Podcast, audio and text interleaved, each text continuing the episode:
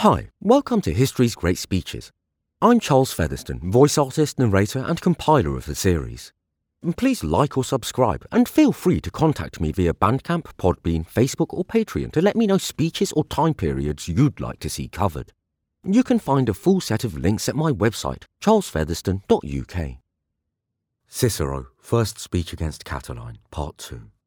On my honour, if my slaves feared me as all your fellow citizens fear you, I should think I must leave my house.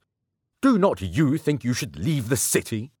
If I say that I was even undeservedly so suspected and hated by my fellow citizens, I would rather flee from their sight than be gazed at by the hostile eyes of everyone. And do you, who, from the consciousness of your wickedness, know that the hatred of all men is just and has been long due to you, hesitate to avoid the sight and presence of those men whose minds and senses you offend? If your parents feared and hated, and if you could by no means pacify them, you would, I think, depart somewhere out of their sight. Now your country, which is the common parent of us all, hates and fears you, and has no other opinion of you than that you are meditating parricide in her case. And will you neither feel awe of her authority, nor deference for her judgment, nor fear of her power? And she, O Catiline, thus pleads with you, and after a manner silently speaks to you. There has now for many years been no crime committed but by you. No atrocity has taken place without you. You alone, unpunished and unquestioned, have murdered the citizens, have harassed and plundered the allies. You alone have had power not only to neglect all laws and investigations, but to overthrow and break through them. Your former actions, though they ought not to have been borne, yet I did bear as well as I could. But now that I should be wholly occupied with fear of you alone, that at every sound I should dread Catiline, that no design should seem possible to be entertained against me which does not proceed from your wickedness, this is no longer endurable. Depart then, and deliver me from this fear, that, if it be a just one, I may not be destroyed, if an imaginary one, that at least I may at last cease to fear. If, as I have said, your country were thus to address you, ought she not to obtain her request, even if she were not able to enforce it? What shall I say of your having given yourself into custody? What of your having said, for the sake of avoiding suspicion, that you were willing to dwell in the house of Marcus Lepidus? And when you were not received by him, you dared even to come to me, and begged me to keep you in my house. And when you had received answer from me that I could not possibly be safe in the same house with you, when I considered myself in great danger as long as we were in the same city, you came to Quintus Metellus the praetor, and being rejected by him, you passed on to your associate, that most excellent man, Marcus Marcellus, who would be, I suppose you thought, most diligent in guarding you, most sagacious in suspecting you, and most bold in punishing you. But how far can we think that man ought to be from bonds and imprisonment who has already judged himself deserving of being given into custody? Since then this is the case, do you hesitate, O Catiline, if you cannot remain here with tranquillity, to depart to some distant land, and to trust your life, saved from just and deserved punishment, to flight and solitude? Make a motion, say you, to the Senate, for that is what you demand. And if this body votes that you ought to go into banishment, you say that you will obey. I will not make such a motion. It is contrary to my principles, and yet I will let you see what these men think of you. Be gone from the city, O Catiline. Deliver the Republic from fear. Depart into banishment, if that is the word you are waiting for. What now, O Catiline? Do you not perceive, do you not see the silence of these men? They permit it. They say nothing. Why wait you for the authority of their words when you see their wishes in their silence? But had I said the same to this excellent young man, Publius Sestius, or to that brave man, Marcus Marcellus, before this time the Senate would deservedly have laid violent hands on me, consul though I be, in this very temple.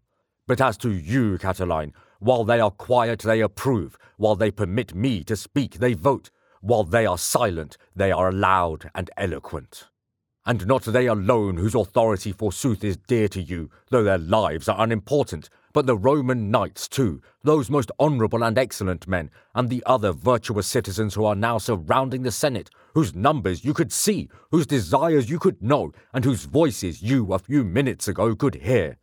I, whose very hands and weapons I have for some time been scarcely able to keep off from you.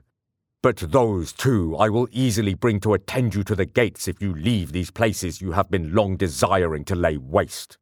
And yet, why am I speaking? That anything may change your purpose? That you may ever amend your life? That you may meditate flight or think of voluntary banishment?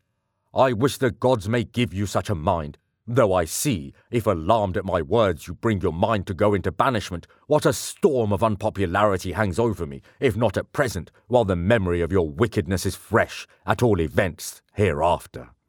But it is worth while to incur that, as long as that is but a private misfortune of my own, and is unconnected with the dangers of the Republic. But we cannot expect that you should be concerned at your own vices, that you should fear the penalties of the laws, or that you should yield to the necessities of the Republic. For you are not, O Catiline, one whom either shame can recall from infamy, or fear from danger, or reason from madness. Wherefore, as I have said before, go forth, and if you wish to make me your enemy, as you call me, unpopular, go straight into banishment. I shall scarcely be able to endure all that will be said if you do so, I shall scarcely be able to support my load of unpopularity if you do go into banishment at the command of the consul. But if you wish to serve my credit and reputation, go forth with your ill omened band of profligates. Betake yourself to Manlius, rouse up the abandoned citizens, separate yourself from the good ones, wage war against your country, exult in your impious banditti, so that you may not seem to have been driven out by me and gone to strangers, but to have gone invited to your own friends. Though why I should invite you, by whom I know men have already been sent on to wait in arms for you at the Forum Aurelium, who I know has fixed and agreed with Manlius upon a settled day, by whom I know that that silver eagle, which I trust will be ruinous and fatal to you and all your friends, and to which there was set up in your house a shrine, as it were, of your crimes, has already been sent forward. Need I fear that you can long do without that which you used to worship when going out to murder, and from whose altars you have often transferred your impious hand to the slaughter of citizens?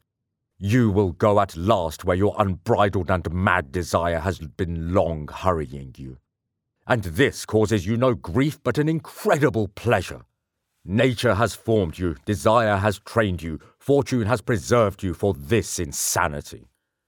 Not only did you never desire quiet, but you never even desired any war but a criminal one. You have collected a band of profligates and worthless men, abandoned not only by all fortune, but even by hope. Then what happens will you enjoy? With what delight will you exult? In what pleasure will you revel? When in so numerous a body of friends you neither hear nor see one good man. All the toils you have gone through have always pointed to this sort of life. You're lying on the ground not merely to lie in wait to gratify your unclean desires, but even to accomplish crimes.